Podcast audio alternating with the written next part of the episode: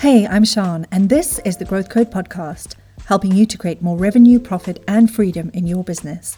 I'll be sharing the ideas, knowledge, and tools I've gathered over a career of helping businesses thrive. So, welcome, agencies, consultants, and service based business owners. Let's create that seven figure business that loves you back.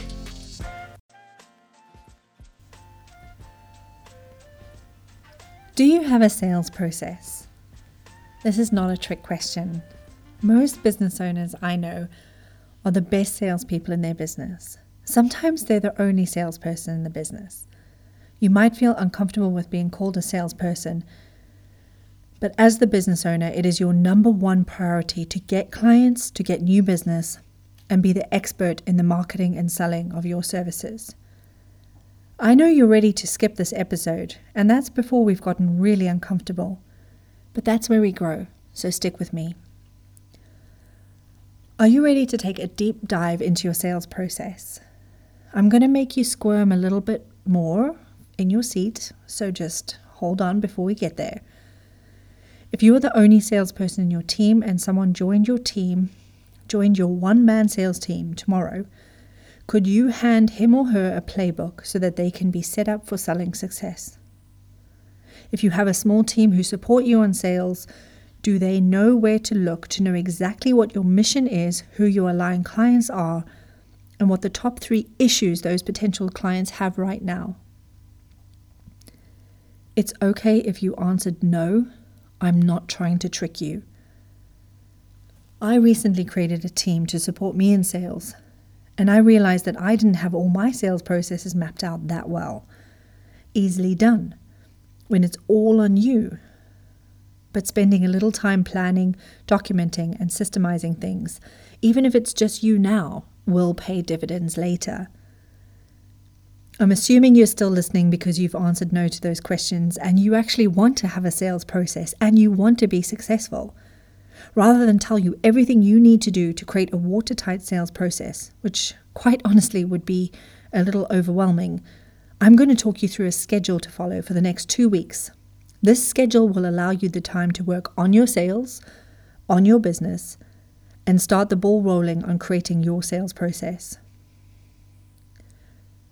When you hear two week schedule and you hear what this involves, you might think, what the fork, Sean? I don't have the time for this.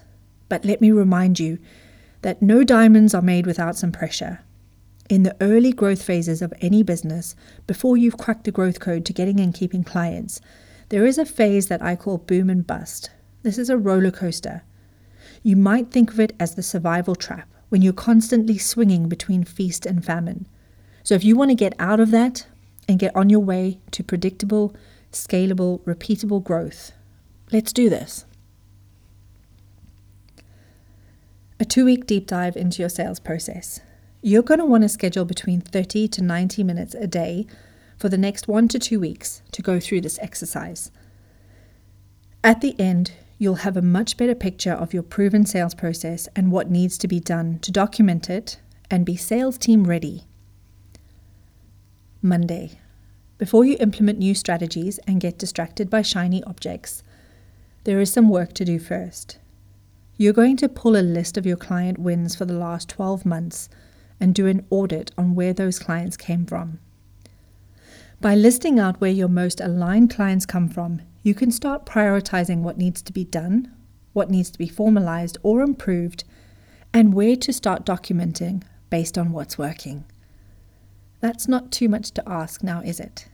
It's important because when you when you rinse and repeat this next week, instead of where you have momentum, you'll be asking yourself what new strategies can you introduce that will elevate your sales. That's what you're going to do on Monday. Tuesday. When I ran my agency and had a busy team, I had a lot of, hey, have you got a minute type meetings, which interrupted my day and my flow. Of course, I wanted to be there for my team, but I also knew that I had to work on the business. So, Tuesday, today is the day where you implement some structure and create boundaries to protect your time going forwards. Why? Well, remember the boom and bust roller coaster I mentioned? Typically, in a business where the owner is the best salesperson, you will hustle to bring in the sales. And then your focus will switch and attention is turned to delivering on promises to your new client. Sales activity stalls and enter the roller coaster. I want you to protect your time so that you can consistently work on sales and break the cycle. Implement a weekly team meeting if you don't have that in place already.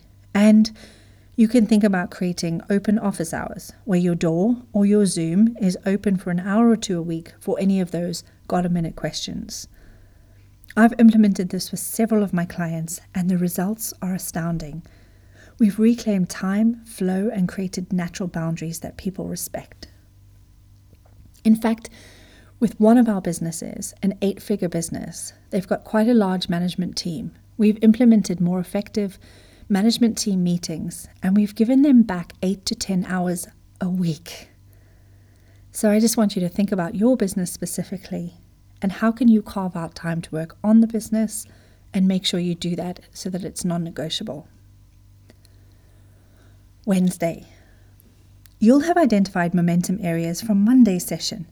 Now it's time to schedule and make things real. You and your team need to be executing on certain highly leveraged activities. Whether that's working on your referral strategy, doing sales follow ups, developing your outbound prospecting, today is the day you start to check up on it. People respect what you inspect. And if every Wednesday you have a check in to make sure that things are getting done, things will start to get done.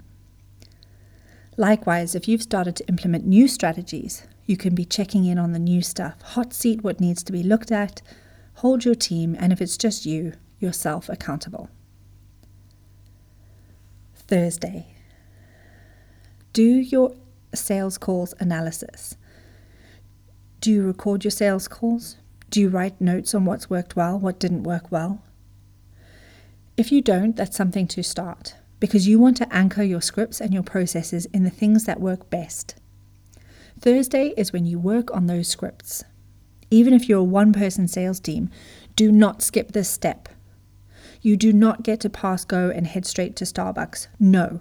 Even if it is just you doing all the sales calls, you can't keep everything bottled up. Write notes, take down what you said, capture objections. How can you improve what's working or not working if you don't have it documented? In my Clients Like Clockwork program, I teach how to do this systematically, and we create swipe files so that you can have scripts to hand, which saves so much time. Plus, it gives you the perspective to constantly innovate and improve your scripts. If you do have a sales team, you need to think about implementing a live sales call or listening in on recordings. Your team might step up under pressure, and it gives your team a chance to share feedback with each other that kind of peer to peer learning is the best kind and it's the most productive. Friday, it is time to update your KPI dashboard. That's right. It's time to look at the numbers and see whether we're on track or off track. But it's also a time to very importantly celebrate the wins. Find a way to do that so it gives you and your team the juice to come back kicking and ready to do it all over again next week the very famous quote by Abe Lincoln, where he said, If I only had six hours to chop down a tree, I would spend the first four sharpening my axe. Friday, looking at your KPIs, doing all of these things, is you sharpening your axe. And let your team sharpen their axe too. When you are in a rhythm of constantly innovating and improving your processes and measuring what you want to improve, amazing things start to happen. Once you've been through the cycle once, you might want to adapt it to something feasible, workable, and relevant to you.